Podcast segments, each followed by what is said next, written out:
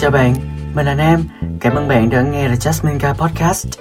Đây là một kênh podcast về những góc nhìn mới, những kỹ năng học thuật và chia sẻ hành trình theo đuổi những dự án về giáo dục, học tỉnh trong một thế giới ồn ào.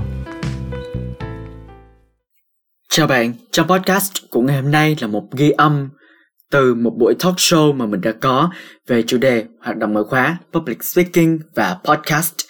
Trong suốt ghi âm này các bạn sẽ được nghe một cái ghi âm podcast dài nhất của mình từ trước đến giờ. Vì đây là toàn bộ buổi talk show của mình mà mình xin phép ban tổ chức để mình chia sẻ ngược lại cho các bạn thính giả của mình, cho những bạn mà đã không có cơ hội để đăng ký tham gia và được dự buổi talk show của ngày hôm nay.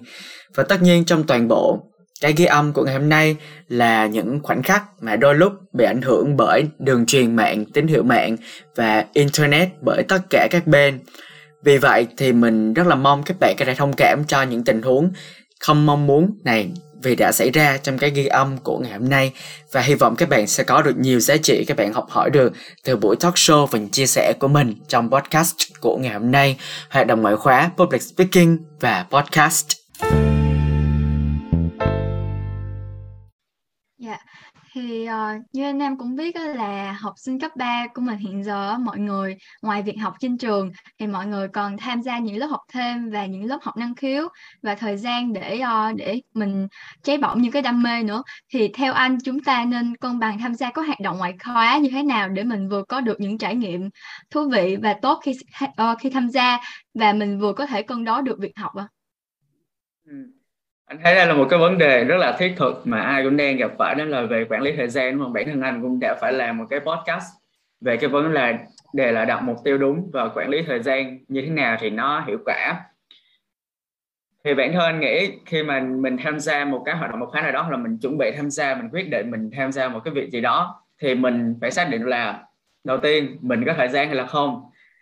Nếu mà có thì mình hẳn tiếp tục làm những cái gì sau đó. Còn nếu không thì mình xác định là tại sao mình không có thời gian.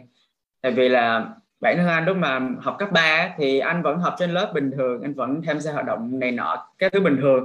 Nhưng mà những bạn xung quanh anh ấy thì họ luôn luôn không có thời gian để làm cái hoạt động đó. Nên là cái việc các em không có thời gian ấy, chứng tỏ là các em dành thời gian của mình cho những cái việc khác nhiều hơn là cái việc này. Đó là cái lý do rất là quan trọng mà anh thấy là bản thân anh có thể vừa làm hoạt động ngoại khóa này vừa học trên lớp được vừa làm cái tất cả các cái dự án khác được. Tại vì là anh chia khoảng thời gian mình ra cho từng thứ. Và bản thân anh thì lúc trước anh cũng có viết một cái bài về multitasking tức là làm việc đa nhiệm ấy. Nhưng mà cái bản chất của cái làm việc đa nhiệm này ấy, thì chúng ta vẫn luôn luôn là làm xong một cái việc gì đó thì chúng ta mới làm một cái việc khác được chúng ta không thể nào chúng ta làm hai việc cùng một lúc, cùng một thời điểm được. Ví dụ anh đang nói chuyện ở đây với tụi em, anh hôm nay anh vừa ghi âm podcast, anh vừa nói chuyện ở đây được, đúng không? Đó. Nên là khi các em học ấy, thì hãy tập trung thời gian hoàn toàn cho việc học. Và khi tham gia hoạt động ngoại khóa thì hãy dành thời gian hoàn toàn cho việc hoạt động ngoại khóa. Và em chọn cho mình là cái nào là cái ưu tiên của mình.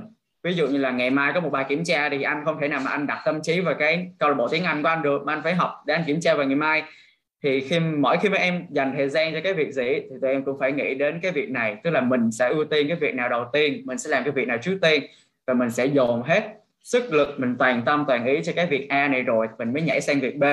Chứ mình không thể nào mà mình đang làm việc A, mình nghĩ đến việc B được, đầu óc mình sẽ bị phân tâm và từ đó, tại vì mình đang suy nghĩ hai việc cùng một lúc ấy, thì mình sẽ rất là dễ dẫn đến cái tình trạng là mình bị quá tải, và mình luôn nghĩ là mình có quá nhiều thứ để làm cho thời điểm hiện tại nhưng mà bản chất thật sự ấy, là trong cái giây phút này chúng ta chỉ cần làm một việc thôi và sau đó thì chúng ta mới làm những việc tiếp theo.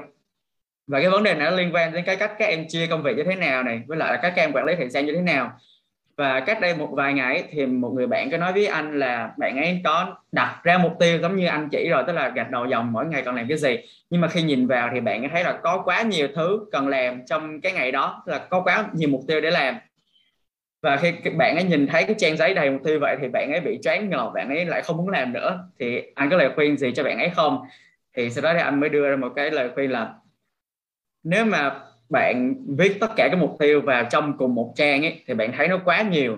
Và khi bạn thấy nó quá nhiều thì bạn sẽ rất là dễ nản trí nên là thay vì thế thì bạn hãy viết mỗi mục tiêu vào một trang thôi thì sau khi bạn ấy viết mỗi mục tiêu một trang ấy, thì bạn ấy hoàn thành được những cái mục tiêu đó rất là nhanh. Và bản thân bạn ấy cũng không cảm thấy là mình bị nản vì thấy quá nhiều nữa. Và cái việc này nó cũng rất là liên quan đến cái việc là các em vừa hoạt động ngoại khóa và vừa học. Giống như kiểu chúng ta hay nói đùa với nhau là lúc nào chơi chơi lúc nào học thì học ấy. Tức là bản chất của cái việc này chính là chúng ta nghiêm túc với những thứ chúng ta đang đang làm trong điểm hiện tại trước đã. Sau đó chúng ta hẳn nhảy sang những thứ khác nên là bản thân anh luôn nghĩ là nếu mà anh hoặc là chính bản thân các em đang nghe những gì anh đang chia sẻ là nếu mọi người thật sự có một cái gì đó mà người muốn làm thật sự đam mê làm với song song với cái việc học ấy thì mọi người phải thật sự nghiêm túc với cái việc học đó là cái ưu tiên lớn nhất của mọi người chẳng hạn đi thì mọi người học cho tốt đã sau đó mọi người hẳn chuyển sang mọi người làm hoạt động ngoại khóa tức là mọi người hoàn thành công việc trên trường là ưu tiên của mọi người đầu tiên sau đó mọi người chuyển sang hoạt động ngoại khóa đó thì đó là cái cách của anh là luôn đặt cái sự ưu tiên của mình là ở đâu và phân chia cái quỹ thời gian của mình là cho cái gì trước. Sau đó là xác định được là mình làm cái này trong khoảnh khắc này rồi thì mình xong rồi mình mới bắt đầu mình nghĩ đến những thứ khác. Đó là toàn bộ chia sẻ của anh về vấn đề này. Dạ vâng, em xin cảm ơn những chia sẻ của anh Nam. Và thực sự là đối với bản thân em thì cũng là một người uh, rất là khó trong cái việc quản lý thời gian và em nghĩ là những cái tips vừa rồi sẽ giúp cho em quản lý thời gian tốt hơn và cả các bạn đang tham gia chương trình ngày hôm nay nữa. Và thưa anh Nam, thì ở một cái bài viết của mình, anh có nhắc đến cái việc mà hiện tại các bạn trẻ ai cũng muốn được làm leader vì nhiều, rất là nhiều lý do khác nhau và anh có thể kể về những trải nghiệm khi mà phát triển từ một member đến thành một leader được không ạ? Ừ, ok. Thì cái bài viết nổi tiếng nhất của anh đến thời điểm hiện tại đó chính là bài trong một thế giới ai cũng là leader thì ai sẽ là follower. Đây là một cái câu mà anh vô tình nghĩ đến thôi, tức là anh không có kế hoạch sẵn là vào ngày đó anh sẽ viết cái bài này. Nhưng mà tại vì cái leadership ấy, tức là cái kỹ năng lãnh đạo ấy, thì anh nói rất là nhiều về cái vấn đề này. Bản thân anh có một bài nói TEDx về cái chủ đề này rồi. Và sau đó thì anh mới nhận ra là trong suốt quá trình mình apply học bổng ấy thì cái leadership luôn luôn là cái là cái tiêu chí đi đầu với tất cả các trường đại học quốc tế tại Việt Nam trường nào cũng đòi sinh viên là có kỹ năng leadership cả, đặc biệt là các quán quân học bổng. Và mọi người luôn mặc định là leadership là một cái gì đó mà vi của mình là được nhưng mà bản thân anh ấy thì lại, khi mà nhận thấy được cái vấn đề đó thì anh soi xét lại với chính bản thân mình khá là nhiều và anh nhận ra là cái quá trình của mình làm leader là một cái quá trình, gọi là, cực kỳ kinh khủng, là không phải kinh khủng theo kiểu tệ nhưng mà nó là kiểu gian nan và mình phải hy sinh rất là nhiều thứ. Ví dụ thời gian học trên lớp như nãy anh có nói là tất cả bạn khác tập trung học thì anh lại phân chia thời gian cho cả hoạt động ngoại khóa và cả việc học trên lớp. Và để giữ vững cả hai cái đó cùng một lúc thì nó cực kỳ khó. Nên là khi mà anh làm leader của câu lạc bộ tiếng Anh ấy, thì bản thân anh đã phải là một bạn member trong cái câu lạc bộ đó mà gọi là tích cực hoạt động nhất có thể. Sau đó thì các thầy cô mới tự tin giao cho anh vị trí là leader của cái team câu lạc bộ tiếng Anh đó và đó là cái lần đầu tiên anh tiếp cận với cái từ là leader tức là người lãnh đạo người đứng đầu. Nói chung là khi mọi người nhắc đến cái người lãnh đạo ấy, thì nó rất là to lớn. Nhưng mà trong vòng phỏng vấn học bổng của anh ấy thì cái một cô trong ban tuyển sinh cô ấy hỏi anh là theo anh thì leadership thật sự là gì? Sau đó thì anh mới suy ngẫm và anh đưa ra một câu trả lời là đối với anh ấy leadership thật sự ấy, là khi mình làm việc chung với một người nào đó và người đó có thể thật sự đưa mình lên bằng với cái level của họ, tức là họ phát triển mình, họ nâng mình lên. Thì đó mới chính là leadership thật sự. Và chính câu trả lời đó đã giúp anh đạt được học bổng toàn phần cho bậc đại học của mình và anh nghĩ là mình đã có một câu trả lời khá là bao quát về leadership. Tức là khi các em làm việc với một bạn nào đó thôi, một bạn thôi và các em có một tác động tích cực đến bạn đó, cải thiện kỹ năng cho bạn đó và đưa cái cái vision, cái tầm nhìn, cái cách nhìn, cái quan điểm, cái thế giới quan của bạn ấy đến cái tầm cao mới chẳng hạn, thì đó là khi mà em làm một cái bạn leader tốt. Và đúng là ai cũng muốn làm leader và ai cũng có thể làm leader, nhưng mà không phải ai cũng có thể làm một leader tốt. Đó, và anh thấy là cái cụm từ leader mọi người dùng khá là nhiều và anh không nghĩ là nó sẽ được dùng nhiều tới như vậy. Có thể nói là cái từ leadership trong cái từ điển của anh là một trong số những từ mà được gọi là lạm dụng nhiều nhất trong suốt quá trình hoạt động và theo đuổi toàn bộ những cái dự án giáo dục của anh. Và mỗi lần khi mà thấy ai đó liệt kê vào trong cái hồ sơ của họ là một leader hoặc là có leadership skill ấy, thì mọi người cần phải suy ngẫm lại thật sự là bạn này có phải là một leader đúng nghĩa không? Bạn này có tạo ra được cái giá trị gì cho cái cộng đồng của bạn ấy không? Thì anh nghĩ đó là giá trị thật sự của một leader. Dạ vâng, xin cảm ơn những chia sẻ của anh Nam về uh, leadership và có rất là nhiều ý kiến cho rằng các dự án hạt dự án hoạt động online ạ thì sẽ không đem lại giá trị gì nhiều. Và anh có thể cho bọn em biết là những cái suy nghĩ của anh về cái ý kiến đó được không ạ? Ừ. Thì anh nghĩ đây là một cái câu hỏi rất là đúng với cái trải nghiệm của anh. Tại vì hồi cấp 3 thì anh không hoạt động trong những dự án online có thể nói là như vậy luôn, chỉ khi anh bắt đầu lên đại học thì anh mới hoạt động trên những dự án online thôi. Và tất nhiên là cái nào nó cũng sẽ có điểm mạnh và điểm yếu của nó, những cái điểm có lợi và những điểm bất lợi của nó. Ví dụ là hoạt động offline thì bạn em gặp được nhau nhiều hơn, bạn em có một cái sự tương tác thực tế. Và những gì bạn em làm, nó có được cái sự hỗ trợ thực tế. Ví dụ là mình làm câu lạc bộ tiếng Anh ở trường thì mình sẽ nhận được sự hỗ trợ trực tiếp từ trường. Mình tổ chức sự kiện offline của trường, mình tạo tích cực lên các bạn học sinh của trường mình và thậm chí là các trường khác trong cùng một cái địa bàn, một cái địa phương của mình luôn. Nhưng mà anh vẫn có một cái quan điểm là khi các em có một cái án nào đó mà các em tạo ra một cái ý nghĩa mà nó gọi là muốn tạo ra một cái giá trị lớn cho cộng đồng ấy, thì các em phải đưa nó lên mạng, phải đưa nó lên cái thế giới online. Tức là một dự án trên nền tảng số. Và bản thân anh thì không đưa ra ý kiến là anh có đồng tình với cái vấn đề là hoạt động online có đem lại giá trị nhiều hay là ít nhưng mà bản thân anh vẫn nghĩ là khi mà có một cái dự án dù là online hay là offline gì đó thì tất cả các bạn trong cái dự án đó phải xác định được là mình muốn cái dự án của mình đạt được cái gì và đạt được cái đó trong thời gian bao lâu. Ví dụ như là mình đặt tụi em có thể tra cái mô hình gọi là cái mô hình uh, smart goals ấy. Tức là cái những cái mục tiêu của các em nó phải specific nó phải cụ thể nó phải measurable được. Nó tức là nó đo lường được. Ví dụ là cái trang của tụi em được bao nhiêu like tụi em đạt được bao nhiêu lượt interact. Thì khi các em làm online thì các em rất là dễ để các em đo lường được những cái chỉ số đó. Và khi đo lường được ấy, thì các em sẽ quản lý được nó. Và các em sẽ xác định được là dự án của mình tiếp cận được bao nhiêu bạn. Và bao nhiêu bạn đó thì các em đã mang lại được giá trị cho bấy nhiêu bạn rồi. Ví dụ như là anh thì anh làm cái gọi là anh là cựu chủ tịch của BUV Lotus Association chẳng hạn để làm về học bổng thì sau khi mà tổ chức một cái webinar hai cái webinar về vòng phỏng vấn với hơn 300 bạn tham gia ấy, thì có rất là nhiều bạn sau đó nữa họ nhắn với anh là nhờ tham gia cái đó thì họ mới qua được cái phòng phỏng vấn một cách tự tin một cách đầy nhiệt huyết và họ đạt được cái học bổng của trường đó. Nên là cái việc các em có một dự án online thì cái giá trị của tụi em ý, thứ nhất là nó sẽ được lan tỏa đến nhiều người hơn này. Và thứ hai là cái giá trị của tụi em thì các em sẽ đo lường được là cái giá trị của mình nó đến đâu nó đến được cái mức nào. Và hiện tại thì có rất là nhiều những bên họ hỗ trợ những dự án online và ví dụ các em đang mời diễn giả tham gia những cái sự kiện như thế này này thì cái sự kiện cái giá trị cái ý nghĩa của cái toàn bộ cái dự án các em sẽ càng được nhân rộng lên nữa. Đến nhiều cái gọi là trong khi mà anh học marketing nó có một cái gọi là customer segmentation ấy, tức là phân khúc khách hàng ấy, thì cái khách hàng dự án, của dự án của tụi em sẽ càng tiếp cận được nhiều người hơn tạo ra được nhiều giá trị cho cộng đồng hơn nên là bản thân anh nghĩ là dự án dù offline hay là online nữa, thì quan trọng nhất là các em muốn, cái người mà các em đang hướng đến họ đạt được cái gì sau khi mà họ nhận được cái sự tham gia, họ tham gia vào cái dự án của tụi em.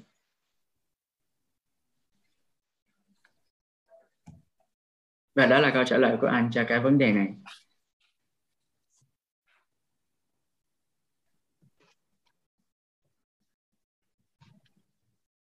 Dạ thì tiếp theo thì mình sẽ đến với phần thứ hai là public speaking. Thì như chúng em được biết là diễn giả của sự kiện TED Youth về leadership thì cảm nhận của anh khi được làm diễn giả cũng như là quá trình chuẩn bị script cho bài talk của mình như thế nào ạ? Và từ đó thì anh có thêm những cái bài học gì cho mình qua chương trình có quy mô lớn như này không ạ? Thực ra là public speaking đối với anh là một kỹ năng anh cực kỳ thích và nếu mà các em có quen anh từ hồi cấp 3 mọi người sẽ biết là anh rất là thích nói tiếng Anh. Và khi mà anh ngồi trong lớp ấy, thì thầy sẽ chiếu những cái video TEDx lên để cho anh có thể nghe cùng các bạn để tập kỹ năng listening khi mà đặc biệt là trong đào tạo sinh giỏi. Và khi đó thì anh đã ngồi trong lớp, anh đã rất là ước mơ một ngày anh sẽ được bước lên sân khấu của TEDx, sẽ được trở thành một guest speaker của sự kiện về TEDx nhưng mà anh không nghĩ là nó sẽ đến với mình nhanh như vậy vào năm nhất đại học. Và thực ra đó cũng là một cái sự kiện TEDx mà nó gần cái nơi anh đang ở hiện tại, tức là ở ngoài Hưng Yên ấy tức là ở ngoài thành Hà Nội một tí. Nhưng mà do dịch thì mọi thứ phải giờ là online. Và trước đó thì bạn kia gửi cái lời mời cho anh thì anh cũng tương đối là bất ngờ lúc đó như mọi người biết rồi đấy. Ví dụ là mình thích hát đi thì bình thường mình hát bài gì cũng được. Nhưng mà lúc mà mình được mời đi hát thì mình lại không biết mình phải hát bài gì. Thì cái điều này nó đã áp dụng tương tự với cái việc là khi mà anh phải chọn chủ đề cho cái bài nói TEDx của mình. Thì anh không biết là mình phải chọn cái gì cả tại vì mình muốn nói về quá nhiều thứ. Nhưng mà mình lại không muốn nói về bất cứ thứ gì trong cái số đó cả. Nói chung là nói ra thì nó khá là khó hiểu. Nhưng mà ý là các em biết về 100 cái chủ đề. Nhưng mà có quá nhiều lựa chọn thì các em lại chẳng thể nào chọn được một cái gì cho mình ấy sau đó thì anh mới nghĩ đến là leadership. Đó là cái giá trị lớn nhất mà anh có thể đưa cho cộng đồng qua cái bài nói TEDx của mình. Nên là anh mới bắt tay vào làm cái script leadership đó. Và lúc đó thì họ mời anh cũng tương đối khá là gấp. Nên là anh chỉ có đúng một tuần để làm cái script đó thôi, để giao lưu, để làm hoàn thiện cái script đó thì sau đó thì anh mới nghĩ là anh không thể nào mà anh viết theo kiểu là leadership là chấm chấm tại sao chúng ta nên tôn trọng leadership leadership cái gì tốt? Mà anh mới thật sự đưa ra một cái nội dung mà nó tạo ra một cái giá trị cho người nghe của mình. Và khi họ nghe rồi thì họ sẽ không giống như là họ đọc được một cái nguồn thông tin nào đó trên mạng. Vì cái chủ đề của TEDx, cái slogan của nó vẫn là ideas worth sharing, tức là cái idea này phải là cái idea, cái ý tưởng này phải là cái ý tưởng, hoặc là unique, phải là độc nhất, độc đáo nhất của chính cái người diễn giả đó. Nên là sau khi xác định được cái core value của mình ý, là leadership là kỹ năng lãnh đạo rồi thì anh mới thật sự nghĩ là cái cách mình lead một cái team nó như thế nào hành trình mình biết đến leadership là gì. Sau đó là mình xác định là mình đã phát triển cái hành trình trên cái hành trình đó như thế nào mình đã làm một cái leader như thế nào trong quá khứ so với hiện hiện tại thì mình có điểm gì tốt điểm gì chưa tốt điểm gì mình đã cải thiện được rồi và điểm gì mình mong muốn mình cải thiện trong tương lai nữa. Và mình đưa những cái câu chuyện cá nhân của mình vào trong đó và thật sự là khi mà anh nói xong cái bài nói đó thì có một cái sự kiện rất là vui như thế này tại vì hôm đó là anh đang bay từ Cà Mau ra Hà Nội.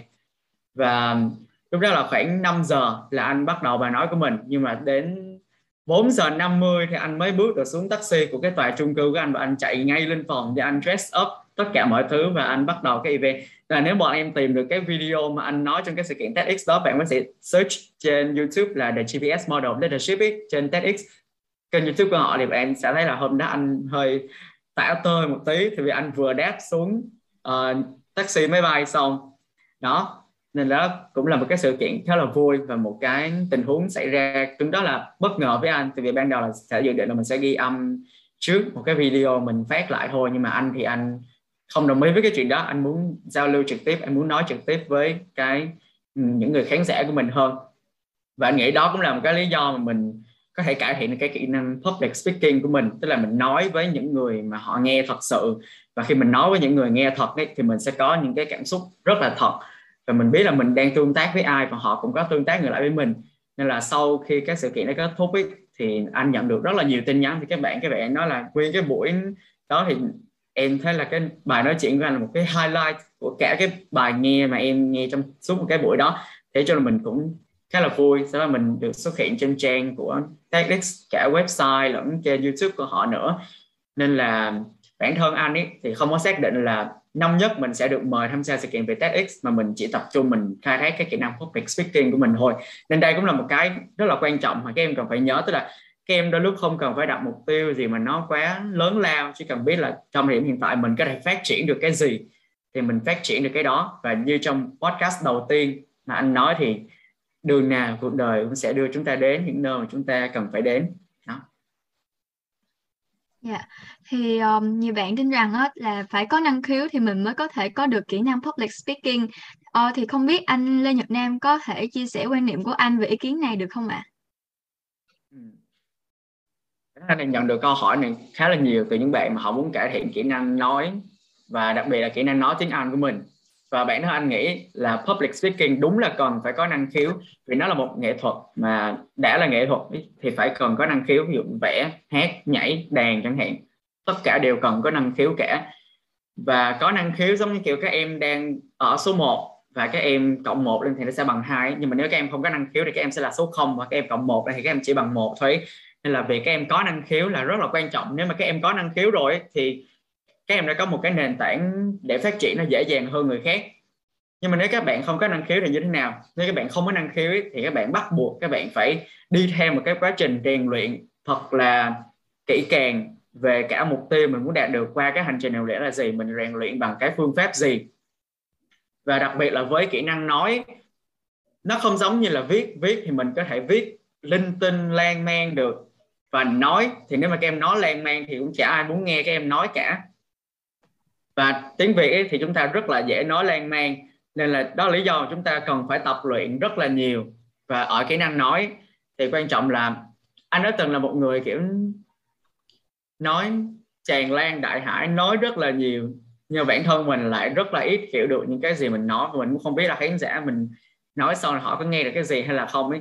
Nên là cái cách mà anh tập nói đó là anh luôn tự tập nói với chính bản thân mình. Đây là cái anh tập nói cho cả tiếng Anh và cả tiếng Việt luôn ấy. Nên là nếu các bạn muốn public speaking ấy thì anh hay nói vô là các bạn phải có một cái personal speaking trước đã. Các bạn phải tự nói chuyện tự đối thoại với bản thân mình trước đã. Tại vì nếu mà các bạn không nói chuyện được với bản thân mình ấy, thì làm sao các bạn có thể nói chuyện được với tất cả mọi người đúng không? Đó. Và khi các bạn có khả năng các bạn nói được với tất cả mọi người rồi thì các bạn lại tự tìm lại với chính bản thân mình để các bạn nói tiếp tại vì có một số thứ thì chúng ta nói cho cộng đồng nghe được, có một số thứ thì chúng ta tự nói với bản thân mình. Nên là mỗi khi chúng ta nói thì chúng ta phát tiếng ra từ miệng mình chẳng hạn, và sau đó thì chúng ta nghe lại bằng tai, và tai chúng ta lại bắt đầu truyền tín hiệu lên não, chúng ta lại hiểu cái thông điệp đó qua não nữa. Và mỗi khi mà nghe cái gì hay là đọc qua cái gì thì anh luôn tập cho mình một cái thói quen là nếu mình muốn nói tốt thì mình phải nói về cái chủ đề này cho bằng được. Tức là mình đọc, mình thấy cái chữ này, mình thấy cái sự vật này ví dụ như là bên cạnh anh em có một cái bao tay chẳng hạn đi thì nhìn vào cái bao tay thì anh lại nghĩ đến nếu đút tay vào đây thì nó ấm nó ấm thì nó liên quan đến gì? À, sự ấm áp của tình cảm cái thứ ví dụ như vậy chẳng hạn. Thế là khi mình tập nói mình phải có cái để mình nói đã mình phải có một cái ý tưởng gì đó để mình nói. Mà cái ý tưởng ấy đôi lúc các bạn nghĩ là luôn luôn phải tìm cái chủ đề sâu xa quản lý thời gian cách viết cách đạt được học bổng toàn phần nhưng mình cái ý tưởng nó chỉ đơn giản là bạn nhìn vào một cái sự vật, sự việc thì đó, bạn có một cái sự phán xét, một cái sự đánh giá nào không? Và nếu có thì bạn nói ra thành lời, và nếu không có thì các bạn cũng phải nói về cái sự không có đó luôn. Và tại sao mà lại không có? Về không có ý kiến thì về cái này, có phải vì nó nhạt quá là không? Ví dụ như vậy là đường nào các bạn cũng phải ép bản thân mình để cố gắng làm đại cát tìm vàng ra cho bằng được cái ý tưởng đó, thì các bạn sẽ nói được. Và khi nói được thì các bạn sẽ tập luyện cái kỹ năng public speaking của mình được và nếu mà đứng trước đám đông ấy, mà các bạn cảm thấy các bạn run và chính bản thân mình nhé mỗi lần mình đi biểu diễn mình đi hát mình đi nói mình đi thuyết giảng thì mình cũng rất là run khi mà mình thấy một đống người mà họ ngồi trước mặt mình như thế để họ nghe mình. Nhưng mà các bạn phải hiểu ấy, là họ đang có sự kiên nhẫn họ đang dành thời gian để họ ngồi nghe bạn và họ không bao giờ họ có một cái sự đánh giá gì với bạn cả. Và họ chỉ là những người nghe thì bạn truyền tải cái giá trị của mình cho họ thôi. Nên là từ đó mình cũng giảm thiểu tối đa được cái sự là mình bị ngại đám đông. Và nếu ngại đám đông ấy thì mình xác định sẵn được là trong đám đông đó có ai thân với mình và mình nhìn vào cái người đó thôi. Ví dụ là mình anh có một cái mẹo như thế này. Tức là khi mà anh đi uh, thi public speaking ấy cái gọi là cuộc thi hùng biện tiếng Anh ở tỉnh anh ấy thì ở trong cuộc thi đó thì có bạn bè anh đi cổ vũ thì anh chia đều ra bên toàn bộ khán đài hình tròn thế này này thì có ba khu đúng không? Thì mỗi khu anh sẽ để một đứa bạn thân của anh ngồi bên đấy và sau đó thì anh sẽ nhìn vào mấy đứa bạn thân ở những cái góc đó để anh nói. Và khi nhìn tụi nó thì anh sẽ, kiểu, quên hết mọi sự đời và không cảm thấy lo lắng cái gì nữa. Mình đang nói cho bạn của mình nghe và mình cảm thấy tự hào về điều đó. Và mình xem tất cả mọi người xung quanh cũng là bạn của mình. Đó là cái cách mà anh tập luyện public speaking. Và đó là những lời khuyên mà anh muốn gửi cho bọn em nếu mà bọn em muốn tập luyện kỹ năng này một mình. Và sau đó là chuyển sang tập luyện với đám đông thật sự. Dạ vâng, em xin cảm ơn những chia sẻ của anh Nam về public speaking. Và thực sự là em cũng là một người thường th- thường xuyên phải đứng trên sân khấu để có thể biểu diễn và um, hát. Chính vì thế mà những cái kỹ năng mà anh Nam vừa chia sẻ cũng khá là giống với những cái tips mà em đã từng áp dụng để có thể một cách tự tin nhất ở trên sân khấu. Và ngoài ra thì qua những cái phần chia sẻ này thì quả thực em học được thêm rất rất là nhiều những cái tips mới thì vâng, để em có thể tự tin hơn. Và chắc hẳn là các bạn đang theo dõi buổi talk show ngày hôm nay cũng sẽ tự tin để đứng lên trên sân khấu để có thể nói những cái bài nói hoặc thể hiện cá tính, những cái sở thích của mình đến với tất cả mọi người một cách tốt nhất. Và chúng ta hãy cùng chuyển sang những câu hỏi liên quan đến cái lĩnh vực postcard, một lĩnh vực mà chắc hẳn là từ nãy đến giờ rất là nhiều bạn quan tâm và trong phần postcard thì rất là nhiều bạn hỏi về cái vấn đề này rồi. Và em xin dành câu hỏi đầu tiên về postcard cho anh Lê Nhật Nam, đó chính là vì sao anh lại quan tâm đến cái nền tảng postcard và sáng tạo kênh postcard dành riêng cho mình? Và ai hoặc là cái điều gì đã truyền cảm hứng cho anh Nam để anh có thể bắt đầu thực hiện postcard đầu tay của mình ạ? À? Ok, cảm ơn Quân về câu hỏi này và đây chính là cái chủ đề chính mà chúng ta đang tập trung vào đúng không? Đó thì là về podcast. Về podcast trước khi bước vào chủ đề chính về podcast ý, thì podcast liên quan tới cái gì? Là liên quan đến giọng nói. Và bản thân anh anh không anh không nghĩ là mình có một giọng nói hay nhưng mà anh rất là thích những cái gì liên quan đến giọng nói của mình, tức là hát hay là đọc. Và bạn thứ hai cũng là một bạn học sinh mà mỗi lần được thầy cô gọi ở trường trong bộ môn ngữ văn ấy gọi lên để đọc các tác phẩm thì anh rất là nhập tâm vào các tác phẩm đó chứ anh không có đọc kiểu cứng nhắc như là một con vẹt theo cái kịch bản được cho sẵn trong sách mà anh thích đọc có sự truyền cảm và khi anh phát triển được cái kỹ năng public speaking của mình rồi, kỹ năng nói của mình rồi, thì anh lại càng tự tin vào những gì mình có thể nói nữa. Và cái việc anh làm podcast nó cũng gắn liền với cái việc làm blog của mình. Tức là sau khi mình có một cái nội dung ở dạng viết rồi, thì mình nghĩ là tại sao mình lại không làm một cái kênh mà mình nói thầm nó chỉ tập trung vào cái giọng nói của mình thôi, để anh mới phát hiện ra được một cái nền tảng đó chính là podcast và podcast thì có rất là nhiều những cái nền tảng mà nó giúp mình có thể đưa cái kênh podcast của mình lên đó. Và cái nền tảng hiện tại anh đang dùng là của Anchor tức là của Spotify ấy. thì khi mình up lên đây rồi thì nó sẽ tự phân phối cái podcast của mình lên tất cả các cái nền tảng khác. Và đặc biệt là chính vẫn là Spotify thôi. Đó. Và đối với anh ấy thì anh biết đến podcast cũng một phần là nhờ chị uh, The Present Writer chị Chi Nguyễn và chắc hẳn tất cả mọi người ở đây đều biết chị Chi Nguyễn rồi. Và chị Chi Nguyễn là một người mà anh cực kỳ ngưỡng mộ luôn. Và anh xem qua cái video là một kênh podcast hàng đầu Việt Nam của chị Chi Nguyễn. Và sau đó anh mới bắt đầu kênh podcast của mình. Và bản thân anh thì cũng rất là hay nhắn tin với lại chị Chi Nguyễn. Và để chia sẻ là anh thích cái podcast nào của chị Chi Nguyễn nhất. Và anh nghe hết toàn bộ cái podcast của chị Chi Nguyễn đó và đây cũng là một cái bài học mà nếu mọi người bắt đầu cái hành trình podcast của mình ý, tức là mọi người có một cái nguồn cảm hứng từ đâu từ người nào mình nhìn thấy người nào có cái gì rồi thì mình muốn đi theo con đường này thì mình bắt đầu mình học hỏi kinh nghiệm người ta để mình tự biến nó thành những cái công sức những cái trải nghiệm của chính bản thân mình. Và đó cũng là lý do mà anh bắt đầu với nền tảng podcast và anh rất là thích làm podcast và hiện tại anh cũng đã có 43 cái podcast trên kênh của mình rồi đó cũng là một cái điều làm anh gọi là cực kỳ hạnh phúc. Và mỗi ngày cứ nhìn cái lượt nghe mà nó nó cứ tăng dần tăng dần lên ấy thì mình lại cảm thấy hạnh phúc mình lại có động lực mình làm thêm nữa. Nên là mình có thể bắt đầu bằng những bước chân rất là nhỏ thôi để có thể đi được một chặng hành trình rất là lớn. Và đó là về những cách mà anh khởi đầu với podcast của mình. Cảm ơn Mai Duyên nhỉ. Dạ vâng, xin cảm ơn những chia sẻ của anh về những cái bước đầu mà khi mà anh bắt đầu cái kênh postcard của mình. Và ừ, cũng chúc mừng anh vì cái kênh postcard của anh đang rất là ngày càng phát triển.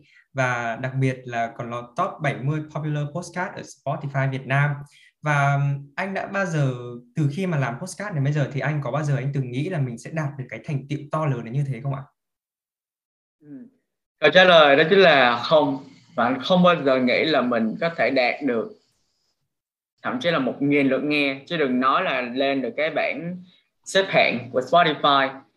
Và lúc mà anh lướt cái bảng xếp hạng của Spotify trên ứng dụng Spotify trên điện thoại thì anh rất là bất ngờ khi mà anh thấy cái tên The Jasmine Guy ở trên đó. Và càng ngày nó càng lên hạng nó được đứng cùng hàng với những podcast của Vietcetera, đài BBC và những podcast rất là nổi tiếng khác nên là cảm thấy rất là hạnh phúc. Bản thân anh thì không đặt ra cái mục tiêu đó từ ban đầu nhưng mà khi mà anh biết là anh đạt được cái đó rồi thì mình lại muốn có thêm nữa. Tức là khi mình có một cái điều gì đó tốt rồi, mình lại muốn được cải thiện tiếp thêm nữa thì đó là cái động lực rất là lớn với anh cho những gì mình đang làm, những gì mình đang theo đuổi.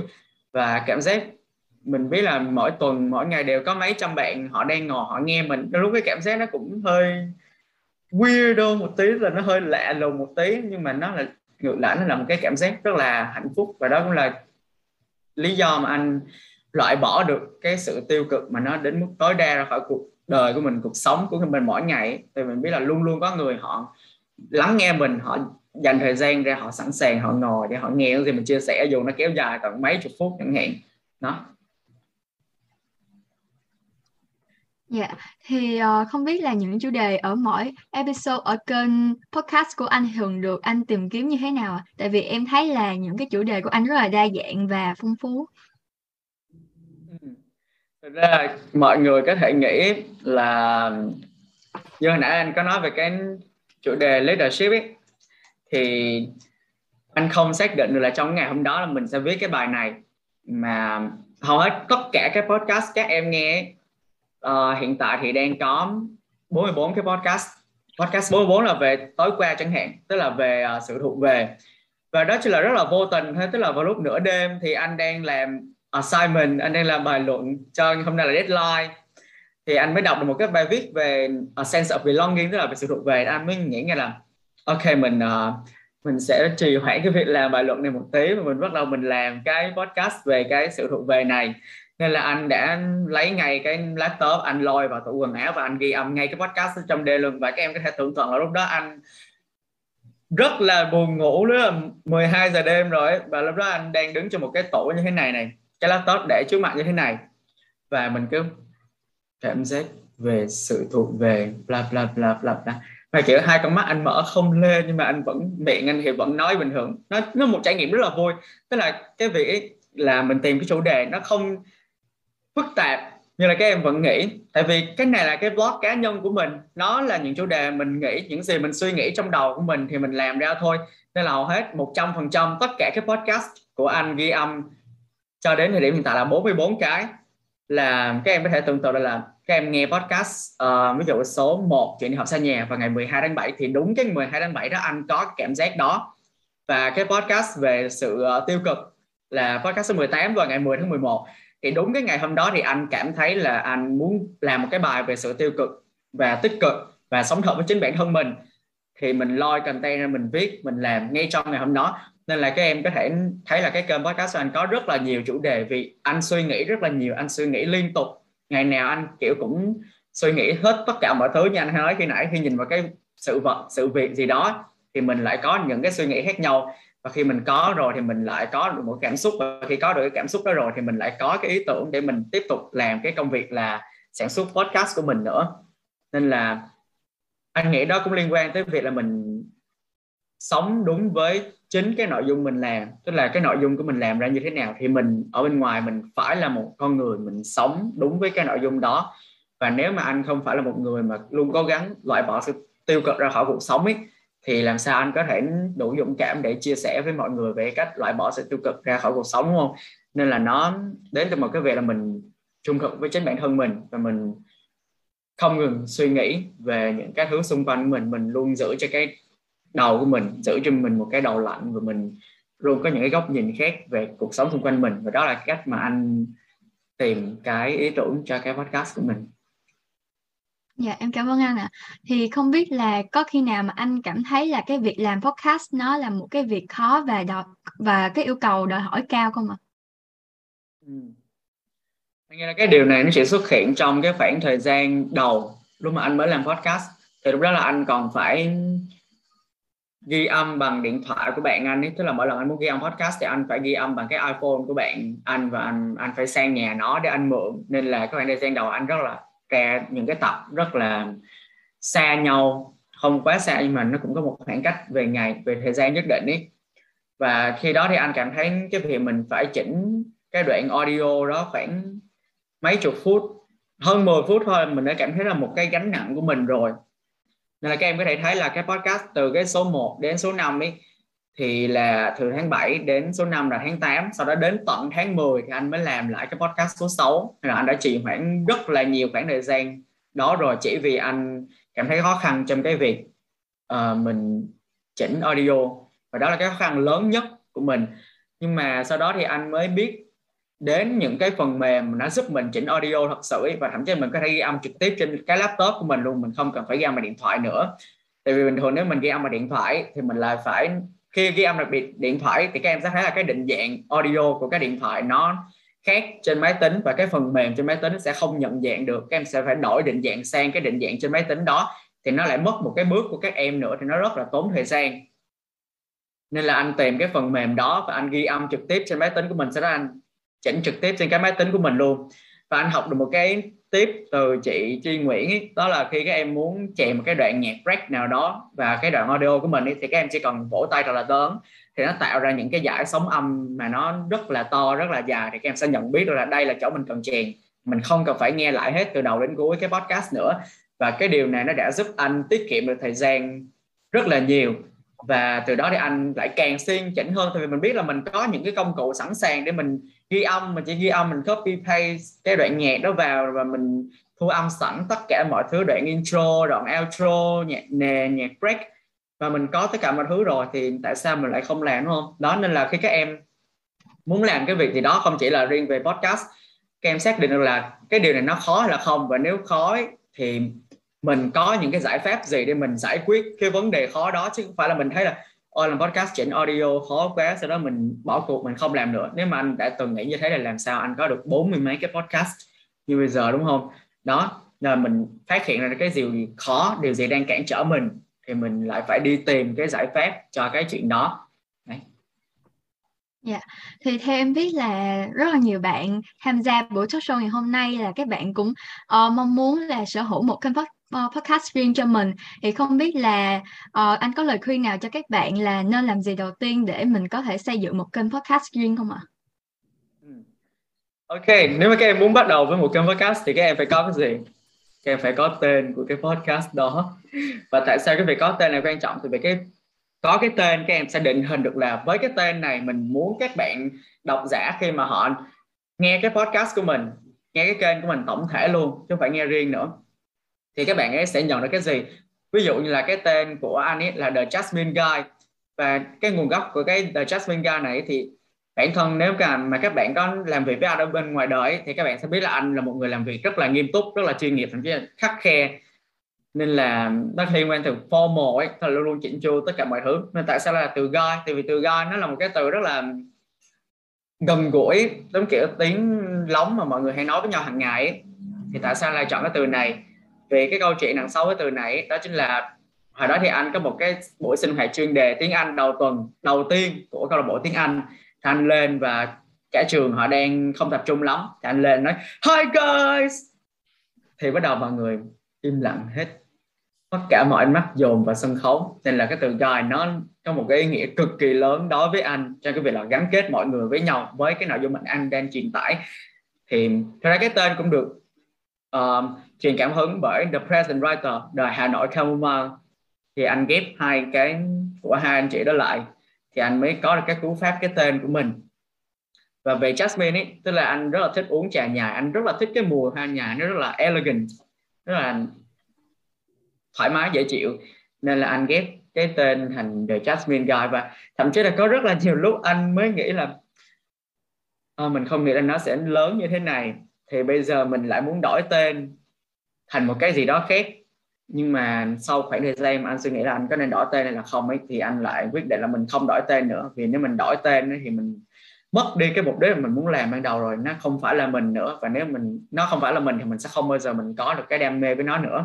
Nên là cái việc các em xác định được cái tên của các em là rất là quan trọng sau đó là xác định được là từ cái tên đó các em muốn các bạn độc giả khi, thính giả khi mà nghe, khi mà nhìn vào thì họ có cái cảm nhận như thế nào? Họ học được gì từ cái kênh của mình? Và các bạn phải tìm được cái key values, cái giá trị cốt lõi của cái kênh của mình là gì? Ví dụ kênh của anh ấy thì anh nhấn mạnh là đây là một kênh podcast về những góc nhìn mới đầu tiên. Đó là đến những kỹ năng học thuật và chia sẻ hành trình theo đuổi những dự án về giáo dục. Và cuối cùng là học tỉnh trong một thế giới ồn ào. Và thậm chí là anh thấy có rất là nhiều người họ có muốn làm podcast, nhưng mà đây là, sau đây là một cái lời khuyên, tiếp theo một cái lời khuyên rất là quan trọng nữa, khi các em muốn làm podcast nói riêng và muốn trở thành người sản xuất nội dung nói chung, đó chính là không bao giờ sao chép người khác.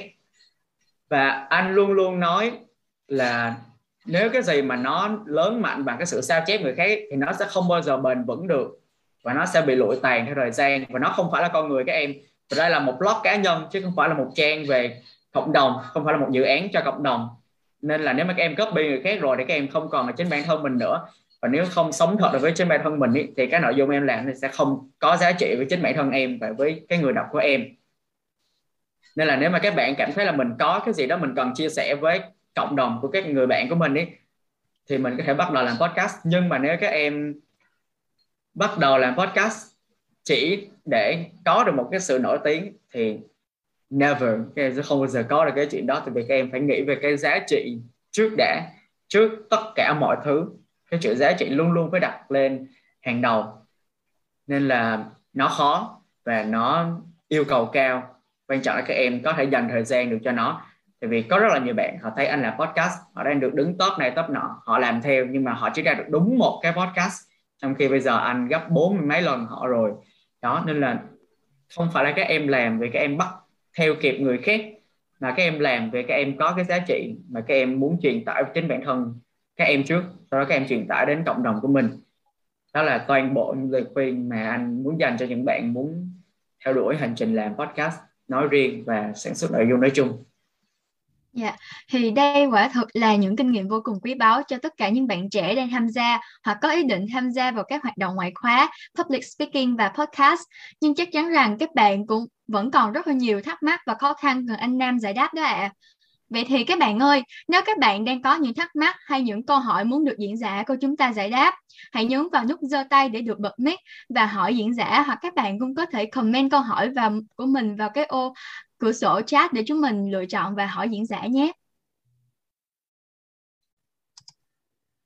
Dạ vâng, là từ khi mà bắt đầu chương trình đến bây giờ thì đã có rất là nhiều bạn đưa ra những câu câu hỏi và trong cái khoảng thời gian lúc nãy thì em đã lọc được một số câu hỏi khá là hay và khá là thú vị. Và em xin phép được hỏi anh Nam câu đầu tiên, một câu hỏi liên quan đến postcard mà em nghĩ là sẽ rất là hay. Đó chính là một câu hỏi đến từ bạn Thúy An. Em có thắc mắc là trong suốt thời gian làm postcard, anh đã từng nhận được những bình luận tiêu cực nào chưa?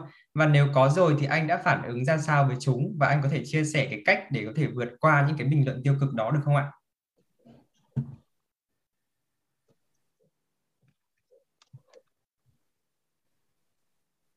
À, ban tổ chức bật mic cho anh Nam.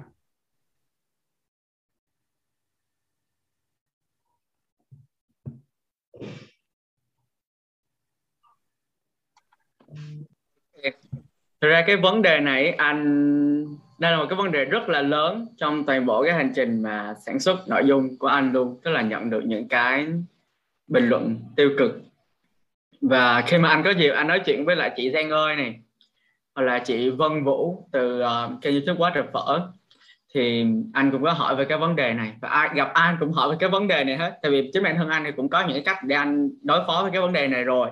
Nhưng mà anh muốn xem là những anh chị content creator khác họ lớn hơn mình và họ có nhiều kinh nghiệm hơn mình ý, thì họ sẽ ứng xử như thế nào? Thì mọi người đều có một cái chung một cái lời khuyên với anh và chính bản thân anh luôn ý đó chính là khi mình nhìn vào một cái một cái nội dung tiêu cực nào đó thì trước tiên mình có một cái cảm giác gì? Cái cảm giác đầu tiên không được là cảm giác buồn mình phải có một cái cảm giác hạnh phúc. Tại vì cái nội dung của mình nó phải đáng chú ý tới mức mà nó tạo được một cái bình luận tiêu cực ở bên dưới. Và tất nhiên đây không phải là một cái điều mà các em nên cảm thấy luôn luôn hạnh phúc rồi đó. Nhưng mà khi mà các em làm content ấy, mà các em mới làm thôi mà các em nhận được một cái bình luận tiêu cực một cái bình luận phê phán ngược lại các em phải biết là cuối cùng cái content của mình nó đã tạo được một cái sự chú ý rồi và khi mà cái bài của anh là uh, trong thế giới ai cũng muốn làm leader thì ai sẽ làm follower thì nó cũng có nhận được một số cái nội dung tiêu cực ở bên dưới cái phần bình luận. Có một bạn mẹ nói là uh, bài viết của anh thì chưa khai thác đúng cái chủ đề đó và anh chưa có uh, giải đáp toàn bộ cái vấn đề mà anh đặt ra cho các bạn đọc. Sau đó thì anh lại phải bắt đầu anh ngồi anh phản hồi lại cái bình luận đó anh phân tích từng câu từng câu một luôn để chỉ chỉ đến tập trung vào cái vấn đề là bạn đó chưa đọc kỹ bài của anh và bạn đó có cái bình luận như vậy. Và sau đó thì bạn ấy cũng tự động xóa cái bình luận nó đi luôn. Tức là bạn ấy biết là bạn ấy sai rồi bạn ấy xóa. Và cái vấn đề ở đây, tức là khi mà các em gặp một cái bình luận tiêu cực, một cái nhận xét tiêu cực nào đó thì em phải xác định được là họ đang có một cái ý kiến trái ngược với mình. Và cái ý kiến trái ngược đó thì các em lại phải tự xem xét lại là nó có phải là do cái bài mình đang truyền tải một cái nội dung mà nó sai lệch với cộng đồng với những cái tiêu chuẩn về đạo đức hay là về văn hóa thì không mà họ có những cái ý kiến trái chiều như vậy. Nhưng mà nếu các em đọc một cái bình luận ấy, mà nó không mang tính chất xây dựng như là cái loại khi nãy mà nó chỉ tập trung vào cái việc là ôi bạn này dở quá bạn này viết tệ quá mà họ lại không chỉ ra là bạn này viết tệ chỗ nào thì các em không biết là các em cần cải thiện chỗ nào chẳng hạn đi, thì nó không phải là một cái bình luận để em có thể dành thời gian em để tâm nó tại vì khi mà em để tâm nó quá nhiều thì em sẽ bị mất năng lượng, em rất là mệt. Và chị Giang ơi cũng từng nói với anh ấy là tại sao có 100 cái bình luận tốt ấy mà em lại để tâm đến một cái bình luận mà nó tiêu cực như vậy, đúng không? Đó. Và nếu mình không học hỏi được gì từ cái bình luận tiêu cực đó thì mình go on, mình move on, mình pass nó thôi mình cho nó qua khỏi cuộc đời của mình thôi. Đó. Và vì nó không mang lại bất kỳ một cái giá trị gì cho mình cả. Và thậm chí có thể là một ngày đó trong cái khoảng thời gian đó họ đang bị uh, coi tim mắng chẳng hạn. Ví dụ là bị uh, Ngọc Bình bị quân mắng xong rồi là Ngọc Bình uh, bức xúc xong rồi Ngọc Bình nghe những gì Nam chia sẻ xong rồi Ngọc Bình mới công kích ngược lại anh em tại vì Ngọc Bình muốn có một cái nơi để Ngọc Bình xả giận chẳng hạn. Ví dụ như vậy đi thì đôi lúc mình cũng giống như kiểu mình làm một cái nhiệm vụ hơi khó khăn một cái tức là mình nhận cái sự tiêu cực đó về chính bản thân mình mình không phản công lại người ta nữa, để người ta có thể giải tỏa ra cái cơn giận của họ. Nghe điều này thì nó có vẻ hơi, như mọi người hay nói, kiểu hơi thảo mai một tí. Nhưng mà cái vấn đề ở đây là gì? Vấn đề là họ đang gặp một ngày rất là tệ, họ có cảm xúc tệ, và cái việc của mình là tự nhiên cái mình đụng trúng họ chẳng hạn đi, thì họ lại xả giận hết lên cho mình. Thì mình chịu thôi. Nếu mình phản công ngược lại người ta thì cái sự tiêu cực nó lại nhân lên gấp đôi nó ảnh hưởng đến chính bản thân mình nữa. Thay vì đó thì mình cứ để người ta nói hết những cái gì người ta muốn. Và anh hay nói vui với bạn là một căn nhà đẹp thì vẫn luôn luôn cần có một cái thùng rác trong đấy mà đúng không? Đó. Nên là giúp anh hy vọng là đã trả lời được thắc mắc của em khi mà đối mặt với những cái bình luận tiêu cực khi mà em viết nội dung. Dạ, thì khi mà em đọc Ờ, phần chat thì em thấy có bạn hỏi một câu khá là hay đó là bạn Doris thì bạn nói là em được biết anh Lê Nhật Nam là một người trẻ rất đa tài và sáng tạo khi sở hữu kênh podcast trang blog và đồng thời là diễn giả của TED Talk và khi đã trải nghiệm rất nhiều và đa dạng những hình thức sáng tạo nội dung như thế thì cá nhân anh nhận thấy có những điểm chung và điểm riêng cần lưu ý gì giữa ba việc sản xuất podcast, viết blog và làm diễn giả ạ à? Tuy hình thức khác nhau nhưng theo anh thì giá trị cốt lõi nào là điều mình luôn cần chú tâm truyền tải ạ? À? Câu hỏi dài thế nhà anh cũng đang đọc cái câu này này. À, điểm điểm chung và điểm riêng cần lưu ý gì giữa ba việc sản xuất podcast, viết blog và làm diễn giả? Ok, điểm chung là sau khi đối tượng khách hàng của em đọc được đối tượng khán giả của em đọc được cái nội dung đó, nghe được cái nội dung đó, xem được cái video đó, thì họ rút ra được cái giá trị gì? Và em muốn truyền tải cái bài học, kinh nghiệm nào đến họ? Thì đó là cái điểm chung. Và cái điểm chung ở đây là những, tất cả những cái nội dung em làm phải là nội dung của em và về bản thân em, liên quan đến những kinh nghiệm, những giá trị, những bài học cuộc sống của em. Đó là cái điểm chung. Còn điểm riêng của họ thì tất nhiên podcast thì nó cần những cái thời gian để các em có thể chỉnh sửa audio trau chuốt. Ví dụ là có một số cái như là viết blog ấy, thì các em viết script ra rồi thì những cái từ đó khi các em để dành để đọc cái chữ viết đó thì các em đọc lướt qua nó bình thường nó không có gì cả. Nhưng mà có một số cái bài blog cái bài script ấy, khi khi anh viết ấy, thì anh thấy rất là suôn sẻ rất là trôi chảy. Nhưng mà khi nói sang cái dạng podcast thì anh lại cảm thấy là cái từ này nó cấn mình nó cấn mình ở chỗ này. Thì mình sửa thêm một cái từ khác để mình dễ nói hơn. Đó là nó là về truyền tải giữa chữ viết và từ chữ viết sang lời nói. Thì đó là giữa sản xuất podcast và với blog. Và với podcast ấy, thì nó đòi hỏi một cái sự chỉnh chu hơn. Nó đòi hỏi đến kỹ năng edit. Em phải edit cái đoạn nhạc nào đến cái khúc nhạc nào. Ví dụ ví dụ là các em nghe podcast của anh ấy thì các em sẽ thấy có một số podcast mà có cái dạng nhạc nền đó là khi mà anh đọc lại cái script đó thì anh sẽ chèn nhạc nền vào và cái nhạc nền nó sẽ bắt đầu là thì cái đoạn nhạc đó nó phải vừa vặn với cái đoạn ban đầu tức là cái cái cụm từ đầu tiên cái podcast ví dụ là cảm giác của sự thuộc về thì nó phải khớp với cái đoạn đó chẳng hạn đi đó chứ nó không thể nào mà anh chèn lung tung được nên là khi mà chỉnh podcast thì nó đòi hỏi những cái kỹ thuật này những cái sự chỉnh chu nhất định mà các em tập trung đến từng giây từng phút cũng như là cái sự linh hoạt của mình chứ nó không chỉ đơn giản như là các em viết blog thì các em sai cái đoạn này các em viết lại từ đầu ví dụ như vậy và blog thì các em chỉ đơn giản các em đăng lên nếu mà các em sai chỗ này các em thể edit liền nhưng mà với podcast thì các em ghi âm rồi các em đăng lên rồi thì nó rất khó để các em có thể chỉnh sửa được cái audio đó và một số nền tảng họ cho các em thay thế cái audio đó lại bằng một cái audio khác mà các em đã chỉnh sửa xong. Nhưng mà công số nền tảng này nó không cho phép cái chuyện đó và các em bắt buộc các em phải xóa cái podcast đó đi. Nên là podcast sẽ đòi hỏi một cái sự chỉnh chu, cái sự chuyên nghiệp và sự kỹ lưỡng, sự tỉ mỉ trong từng giây, từng phút, từng đoạn audio một. Các em phải canh là cái đoạn nào mà nó, cái giải âm, cái sóng âm của nó cao quá, dài quá chẳng hạn thì nó sẽ bị chói, nó bị gắt. Thì các em phải giảm cái âm lượng lại. Ví dụ như vậy. Nên là podcast sẽ đòi hỏi rất là nhiều thứ. Với viết blog còn đặc biệt, riêng với cái tình huống là các em làm diễn giả thì anh nghĩ là anh có thể phân loại cái blog với lại podcast vào một cái dạng nội dung là nội dung gián tiếp. Tức là các em không tiếp xúc với khách hàng của em, các em không tiếp xúc với khán giả, người nghe, thính giả của em. Họ không có đâu cả. Họ chỉ là những người sau cái quá trình hậu kỳ của em thôi. Nhưng mà với việc làm diễn giả thì nó đòi hỏi rất là nhiều thứ. Ví dụ là cái buổi ngày hôm nay này, thì ví dụ anh tham gia vào một cái talk show và quân thì quân không cho anh chuẩn bị script trước, mà quân hỏi và quân bắt anh nói ngay trực tiếp trên đây chẳng hạn, thì là một diễn giả là phải bắt buộc phải đảm bảo được cái yêu cầu là các em nói, mà các em phải vừa suy nghĩ là các em nói gì tiếp theo ngay trong đầu luôn, các em không đọc script. Và làm diễn giả giống là các em đang thuyết trình trong trường vậy, thì các em thuyết trình các em sẽ không được đọc script. Và khi các em đọc script thì cái biểu cảm, cái biểu hiện, cái cách đọc các em nó sẽ khác liền nên là khi làm diễn giả, quan trọng là phải be present trong chính cái khoảnh khắc này. À hôm nay anh gặp các bạn khán giả quân, thiên kim, ngọc bình. Và anh nhìn quân, ngọc bình với lại thiên kim, anh có một cảm giác nó khác thì anh lại truyền tải cái nội dung này theo một cái dạng cảm xúc mà nó khác nữa. Nhưng mà nếu anh lại gặp bạn nam và anh có một cảm giác tiêu cực thì cái cách diễn đạt của anh nó lại, kiểu, nó tiêu cực hơn như thế này này. Ví dụ vậy chẳng hạn. Thì quan trọng ấy đây là những đề blog, podcast và làm diễn giả đều là để nói, đều là để chia sẻ nội dung, những cái giá trị của chính bản thân em, những cái bài học kinh nghiệm của em. Nhưng mà với việc làm diễn giả thì em phải giao lưu với khách mời của mình nữa.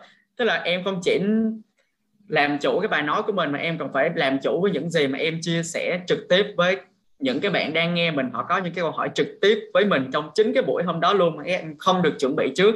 Nên là nó sẽ xếp theo thứ tự, tăng dần về cái độ phản xạ, phản hồi thông tin blog, sau đó là làm diễn giả. Blog thì khi nhận được câu hỏi, thì các em sẽ có thời gian, các em nghiên cứu, các em trả lời, các em soạn thảo một cái văn tế dài 5.000 từ để phản hồi lại cái đó. Nhưng mà podcast thì sẽ không có ai phản hồi gì về em cả, họ chỉ nghe và họ tự chửi em trong đầu thôi, chẳng hạn là họ tự học được một cái điều gì đó trong rồi và làm diễn giả thì hơn rất rất rất là nhiều lần. Đó. Uh-huh và giá trị cốt lõi ở ba cái này là gì? Nó luôn luôn nằm ở cái chỗ là chính bản thân của cái người đang truyền tải cái nội dung đó. Và vẫn như anh nói khi nãy là phải nội dung như thế nào thì cái người diễn giả đó người chia sẻ đó phải sống đúng với cái nội dung mà mình làm. Thì đó là lúc mà cái nội dung thật sự có giá trị. Đó.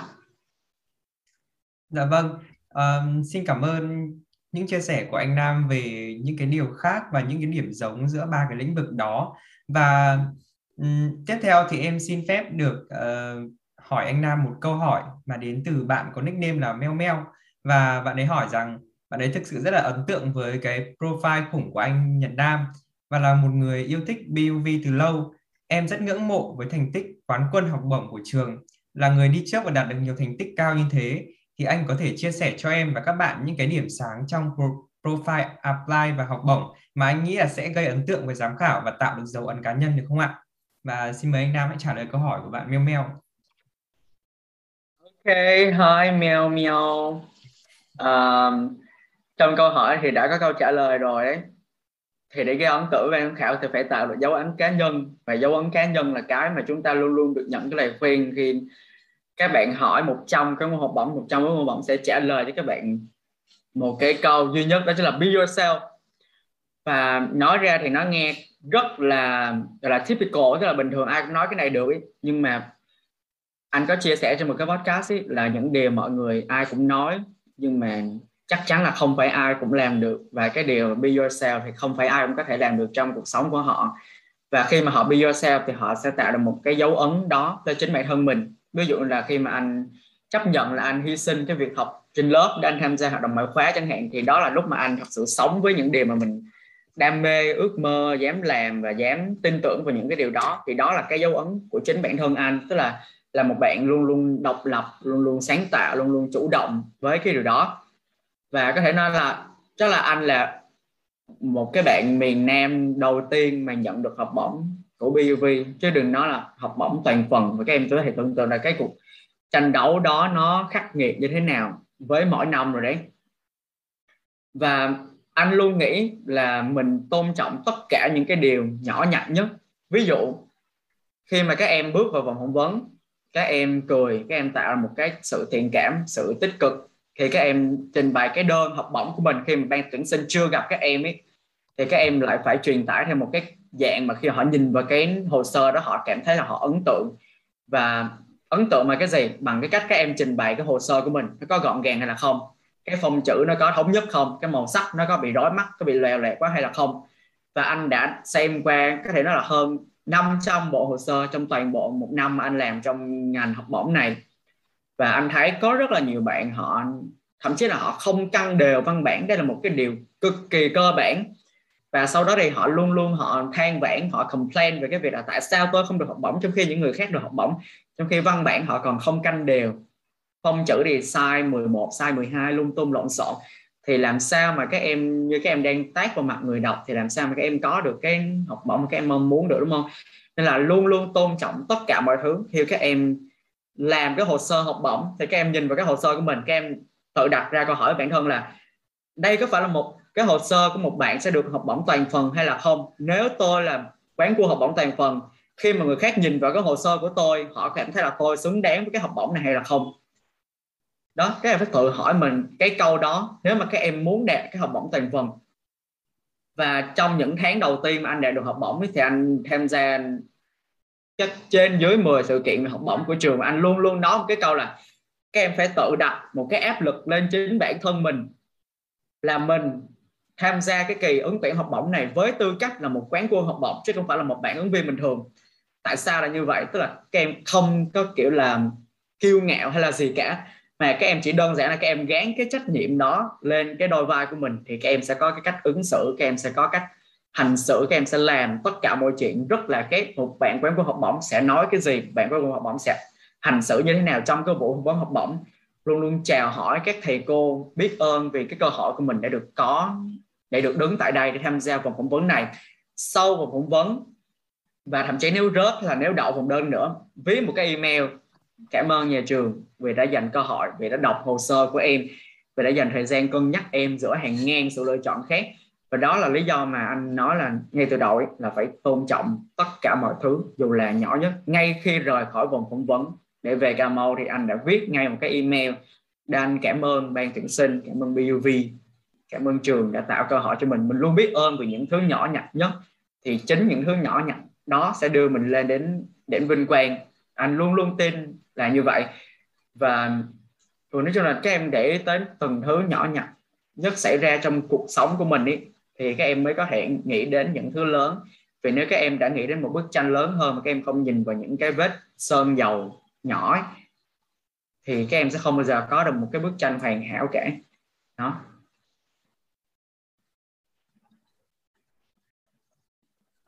Dạ em cảm ơn anh Nam ạ. À.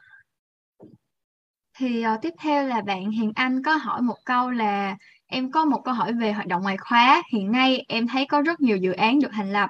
Tuy nhiên không ít dự án trong số đó được lập ra chỉ để làm đẹp hồ sơ du học của các bạn. Những content được nhai đi nhai lại rất nhiều và có thể nói là mô hình rập khuôn y đúc dần làm mất đi ý nghĩa thực sự của các dự án. Vậy theo anh, thế nào là một dự án thực sự đem lại lợi ích cho cộng đồng ạ? À? Okay, cảm ơn câu hỏi của bạn nha. Ra anh cũng có nói một tí tẹo về cái này trong cái phần đầu tiên chia sẻ về hoạt động ngoại khóa. Nhưng mà chắc là có lẽ bạn hiện anh chưa rõ lắm. Và cái thực trạng là các bạn lập ra nhiều cái dự án để làm đẹp hồ sơ ấy, là một cái làm anh rất là trigger tại vì khi mà nghe đến từ là lập ra dự án để làm đẹp hồ sơ thì anh lại nhớ lại toàn bộ những cái năm tháng cấp 3 của mình. Mình phải đấu tranh rất là nhiều về tư tưởng, về cả hình thức với các thầy cô, với các bạn bè như thế nào mình mới có được những cái hoạt động ngoại khóa mà nó thật sự có giá trị với tất cả mọi người. Nhưng mà bây giờ thì lại thấy có quá nhiều dự án mà đôi lúc họ đăng lên cái confession của trường. Anh nhớ là có một cái confession đăng lên của trường anh ấy. Thì đó là một em em ấy đăng lên với cái nội dung là các anh chị vào ủng hộ dự án này của em với để em có thể làm đẹp hồ sơ để apply học bổng BUV xong lúc đó anh mới tự nghĩ để làm đẹp hồ sơ hả? Nên là nó cũng là một cái gì đó làm anh cảm thấy là cái hoạt động mở khóa với lại cái dự án bây giờ nó rất là mất chất. Tại vì là các em có thể hoàn toàn, các em lập ra một một chục cái dự án và các em tự xem mình là leader dự án A, B, C, D rất là nhiều.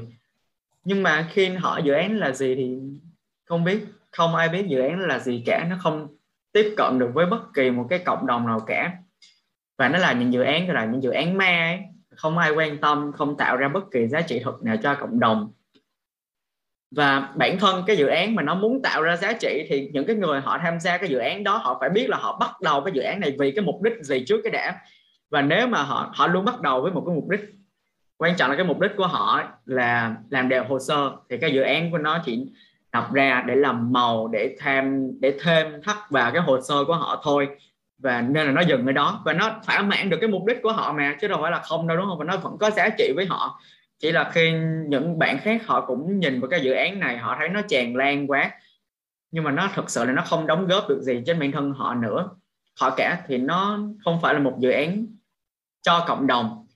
Và bản thân anh nghĩ nếu mà gọi là những dự án cộng đồng thì nó phải tạo ra giá trị cho cộng đồng. Còn nếu không thì nó chỉ là dự án về cá nhân thôi và mình không cần phải quá bàn cãi về việc là nó có mang lại giá trị thật hay là không. Mình không thấy nó có hoạt động hay là mục đích của nó chỉ là để làm đẹp hồ sơ ấy, thì mình cũng không cần quá quan tâm tới nó làm gì. Và bản thân anh cũng hạn chế cái sự quan tâm cái thời gian của mình để dành cho những cái dự án mà nó ảo đó mà nó không có mang lại bất kỳ một cái giá trị thật sự nào cả. Và anh dành thời gian cho những dự án mà khi anh nhìn vào đó anh biết là họ đang làm gì như dự án về thiện nguyện về giáo dục. Và ví dụ là của podcast uh, về talk show của ngày hôm nay chẳng hạn thì bọn em có một mục đích bọn em có một cái định hướng bọn em có một cái mong muốn cụ thể với cái cộng đồng mà mình muốn truyền tải. Thì ừ, đó là lúc mà cái dự án bọn em thật sự tỏa sáng và tạo ra một giá trị cho một bộ phận cộng đồng nào đó mà các em muốn hướng đến dạ Vâng, em xin cảm ơn những chia sẻ của anh Nam về cái vấn đề này. Và thực sự khi mà em biết đến những cái dự án hoạt động ngoại khóa này mà em tham gia thì cũng là cái khoảng thời gian mà những cái hoạt động ngoại khóa nó bị tràn lan quá và em cảm thấy cũng khá là ngợp trước những cái dự án và những hoạt động ngoại khóa tràn lan trên mạng xã hội. Và em mong rằng trong cái khoảng thời gian tới thì cái uh, những cái hoạt động ngoại khóa và cái hoạt động này của chúng ta có thể được thanh lọc hơn và sẽ có những cái hoạt động thật là ý nghĩa hơn để giúp cho các bạn có thể phát triển được tốt hơn cái giá trị của bản thân mình. Và tiếp theo là một câu hỏi về cái vấn đề postcard. À, có ý kiến cho rằng postcard kinh tế hơn video do đòi hỏi người nghe không phải tập trung 100% vào nó trong lúc nghe mà có thể chỉ bật lên để thư giãn đầu óc. Vậy thì anh có cho rằng cái điều này khiến cho postcard mất đi phần nào giá trị của mình không ạ? Bởi vì do postcard cũng là hình thức truyền tải tin đến mọi người nhưng mọi người lại không hoàn toàn chú tâm vào nội dung của nó. Ok, đây là một câu hỏi tương đối là thú vị. Bản thân anh nghĩ là bất kỳ một cái nội dung nào nó cũng có cái cách tiếp cận khác nhau. Ví dụ các em đi học, các em có bao giờ các em nghe hết 100% những gì giáo viên đang giảng trên lớp không? Nếu mà các bạn nào nói có thì có thể bình luận dưới đây cho anh biết nhé. Nhưng mà với anh ấy thì không, anh không nghe hết những gì giáo viên nói. Anh chỉ nghe những điều mà anh thật sự cần và anh cảm thấy là nó bắt được cái sự chú ý của anh thôi. Và cũng tương tự như vậy với cái quá trình làm nội dung. Ví dụ là họ đọc cái nội dung của em trên blog thì họ thấy những câu mà nó gọi là những câu highlight thì họ đọc và họ đón nhận cái câu đó, họ tiếp nhận được câu đó vào não của mình và cả việc nghe cũng như vậy. Và nghe thì các em không cần tập trung bất cứ cái gì ngoài cái giọng nói của cái người nói đó. Và người ta nói các em đang nghe được cái gì, các em có hiểu được cái thông điệp đó hay là không. Và bản thân anh không bao giờ bắt buộc người nghe của mình hoặc là người đọc của mình, họ phải nghe, họ phải thuộc là một trăm phần trăm cái nội dung của mình. Họ chỉ hiểu được một phần trăm thôi, anh đã thấy vui rồi. Tại vì là bây giờ ai cũng đang nói. Thế giới ngoài kia rất là ồn ào, ai cũng đang nói cái câu chuyện của họ cả nên là nếu có một bạn nào mà bạn ấy dừng lại, bạn ấy nghe câu chuyện của anh dù chỉ là một giây thôi, anh cũng cảm thấy đó là một cái sự hạnh phúc rồi, thì tại sao mình lại cảm thấy là mình bị mất giá trị bởi vì cái việc đó không? Tại vì mình, bạn ấy vẫn đang nghe mình, bạn ấy vẫn nắm được cái nội dung của mình đang muốn nói là cái gì. Thậm chí là các bạn ấy chỉ cần nhìn vào cái tiêu đề là làm sao để không nghĩ xấu của người khác. Các bạn ấy có một cái suy nghĩ là đến đầu này thì đó cũng là một cái sự thành công của cái nội dung mình đang làm rồi, đúng không? Thì mình không bao giờ mình đòi hỏi được cái người đọc thính giả, khán giả của mình, họ phải chú tâm một trăm phần trăm đến cái nội dung mình làm. Họ chỉ cần chú tâm thôi, đó cũng là một cái thành công rất là lớn của mình rồi. Nó so với tất cả những cái nội dung ngoài kia, tại sao họ lại chọn, họ nhấn vào nghe cái podcast của anh? Tại sao họ lại chọn đọc cái nội dung mà anh làm, nội dung mà anh viết, nội dung mà anh thu âm, đúng không? Đó, thì đó đó là một cái bài học về cái sự biết ơn mình luôn luôn phải cảm thấy là mình đủ. Và Oprah Winfrey đã từng nói rồi nếu mà chúng ta không bao giờ biết hài lòng với những thứ chúng ta đang có thì chúng ta không bao giờ có đủ. Không bao giờ chúng ta cảm thấy là bạn này bạn phải nghe hết toàn bộ podcast của mình phải thuộc lòng một trăm phần trăm phải nghe không sót một giây nào thì mình mới thành công. Không bạn chỉ cần nghe của mình thôi mình đã thành công rồi. Đó mình, quan trọng là mình thành công ở cái mức độ nào thôi. Đó that's the problem. Dạ, và câu hỏi cuối cùng là của bạn Kim Ngân thì bạn có một câu hỏi đó chính là uh, anh Nam có thể nói cho mọi người về cái bí quyết để mình có thể trở thành một diễn giả lôi cuốn và thu hút khi mà mình đứng trên sân khấu được không ạ? Khi mà em mời toàn bộ những cái guest speaker trong toàn bộ sự kiện mà các em dự họ luôn luôn có một cái background. Ví dụ anh có một background thành tích giải thưởng hoạt động ngoại khóa thì khi mà các em đứng lên, em làm một cái diễn giả, một cái người diễn giả, một cái guest speaker, em phải có một cái background, em phải có những cái thông tin nền mà người ta, một cái câu chuyện nào đó mà người ta cảm thấy người ta muốn hào hứng, người ta muốn chia sẻ. Ví dụ, nếu mà anh là một người đến từ cà mau, anh không ai biết anh là ai, tự nhiên mời anh nói về cái chủ đề này thì ai mà nghe, đúng không? Họ nghe cũng cảm thấy là không đáng tin. Và anh hay nói với bạn bè anh hơi gay gắt một tí là, khi mà mày chưa thành công ấy, thì mày đừng nói gì cả. Khi mà thành công rồi thì mày nói gì ai cũng nghe hết. Đó nên là nếu mà các em muốn làm diễn giả thì các em phải tự trau dồi bản thân mình ở một cái background trước đã sau đó các em từ hậu trường các em mới lên sân khấu chính được đúng không? Ví dụ các nghệ sĩ cải lương ngày xưa thì họ cũng phải diễn những cái vai phụ họ mới được lên đào chính chứ họ thể nào mà họ nhảy lên họ làm đào chính được đâu. Và ai xem nếu mà họ không có cái, cái giá trị gì để xây dựng nên cái ngôi nhà tri thức này đúng không? Ví dụ như vậy. Và cái việc các em lôi cuốn các em thu hút ấy, không chỉ liên quan đến việc là các em có một cái nội dung tốt để các em truyền tải mà các em cần phải có một cái câu chuyện đằng sau tụi em để các em nói về cái nội dung đó. Thì chính cái câu chuyện đằng sau đó câu chuyện nền đó nó sẽ làm một cái gọi là cái nền móng của sự tin tưởng của các những cái bạn khán giả các bạn thính giả các bạn đọc của tụi em các bạn tiếp cận với cái nội dung của tụi em. Thì em truyền tải được một cái niềm tin là ok khi mà tôi nghe cái nội dung này tôi biết là tôi đang nghe của đúng người và người này hoàn toàn là một người có kinh nghiệm trong cái lĩnh vực mà họ đang chia sẻ chứ không phải là những người ấp ơ nào đó. Tự nhiên cái nói về cái chủ đề mà họ chưa từng làm bao giờ. Và ngoài ra ấy, thì về lôi cuốn về thu hút nó cũng liên quan đến cái về ngoại hình của tụi em nữa. Các em có chỉnh chu là không quần áo của các em như thế nào chẳng hạn. Và các em phong thái các em trình diễn như thế nào các em có rụt rè hay là không các em có tự tin là không các em có mở rộng bản thân mình ra với toàn bộ khán giả, với người nghe các em không? Thì đó là những thứ mà anh nghĩ rất là cần thiết để các em có thể trở thành một người guest speaker mà lôi cuốn và thu hút. Và mặt khác thì cũng đừng có quên một cái điều là lôi cuốn là thu hút, nó cũng liên quan cái vấn đề là ý kiến chủ quan, cái cảm nhận chủ quan của mọi người thôi. Nó quan trọng chúng ta có được nhiều cái cảm nhận chủ quan nhất thì chúng ta lại càng thành công hơn trong cái bài nói của mình.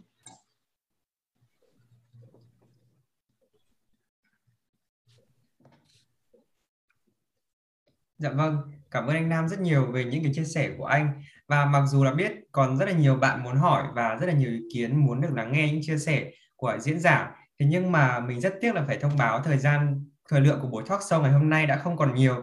Chính vì vậy mà tất cả những phản hồi hay là những câu hỏi các bạn có thể chuyển về email fermicorp@gmail.com hoặc qua fanpage Fermicorp để được giải đáp nhé. Và trước khi kết thúc chương trình thì em rất là mong muốn anh Nam có thể chia sẻ một chút cảm nghĩ về cái buổi talk show ngày hôm nay và chia sẻ những lời nhắn nhủ, những điều ờ, anh Nam hy vọng sẽ gửi đến tất cả các bạn có trong buổi talk show ngày hôm nay được không ạ? À, vậy cái này cũng khá tương đối là quan trọng với anh và mọi người có cảm thấy là mọi người hài lòng với cái buổi talk show ngày hôm nay không? Nếu mọi người có thì mọi người bình luận bên dưới cho anh biết với. Anh sẽ đọc, sau đó anh sẽ nói những gì mà anh nghĩ về buổi ngày hôm nay.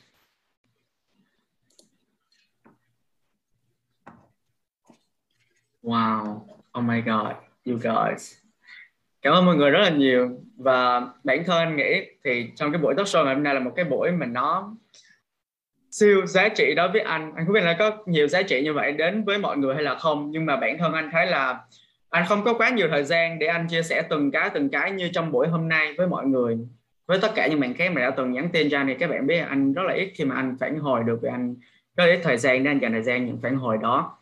Nhưng mà khi có được một cái buổi cơ hội như ngày hôm nay thì anh cảm thấy là tất cả mọi người đang được thay đổi về cái tư duy của mình. Khá là nhiều các bạn không còn hỏi những câu mà nó nó sáo rỗng như tất cả những cái sự kiện trong mấy năm trước mà anh từng tham gia. Chẳng hạn bây giờ mọi người đã cho anh thấy là mọi người có một cái suy nghĩ gọi là nó chín chắn hơn. Mọi người biết được là mình muốn làm gì thì mọi người mới tham gia vào cái buổi của ngày hôm nay. Và mọi người biết là anh có thể chia sẻ những điều mà mọi người có thể học hỏi được. Và anh rất là rất là biết ơn ban tổ chức vì đã cho anh cơ hội để xuất hiện tại chương trình của ngày hôm nay. Và anh rất là vui anh rất là hạnh phúc vì được tham gia trong buổi ngày hôm nay với tất cả mọi người Dạ, em xin cảm ơn những lời chia sẻ đầy trân quý của anh Nam ạ. À. Thì những lời chia sẻ ấy chắc chắn sẽ là những kinh nghiệm, những động lực rất lớn đến chúng em. Và một lần nữa, thay mặt cho ban tổ chức, Ngọc Bình xin được cảm ơn anh Lê Nhật Nam đã dành thời gian để tham gia và chia sẻ những kinh nghiệm vô cùng quý báu đến chúng em. Cũng xin chân thành cảm ơn các nhà bảo trợ và đặc biệt là tất cả các bạn đã quan tâm, tham dự và ở lại đến giây phút này. Hy vọng rằng qua buổi talk show ngày hôm nay sẽ giúp cho các bạn có thêm những kiến thức và các trải nghiệm đúng đắn về podcast, giúp các bạn hình thành thói quen nghe podcast thường xuyên hơn, từ đó nhận được những giá trị to lớn từ kho tàng kinh nghiệm và kiến thức mới mẻ này. Bên cạnh đó, chúng mình cũng muốn thể hiện rằng nữ quyền đã và đang phát triển trong đa dạng các ngành, cụ thể là lĩnh vực podcast mà chúng mình đang hướng tới và trước khi kết thúc, chúng ta có thể bật cam và chụp một tấm ảnh lưu niệm với nhau được không ạ? Thì mình mời các bạn bật cam để chúng ta có thể chụp một tấm ảnh với anh Lê Nhật Nam ạ. Cảm ơn mọi người nhé. À, đọc những gì mọi người nhắn là anh cảm thấy rất là hạnh phúc. Cảm ơn bạn đã dành thời gian chú ý lắng nghe đến podcast này. Chúc bạn sẽ luôn hạnh phúc với các quyết định của mình trong tương lai. At the end of the tunnel, one will see himself standing there, the Jasmine guy.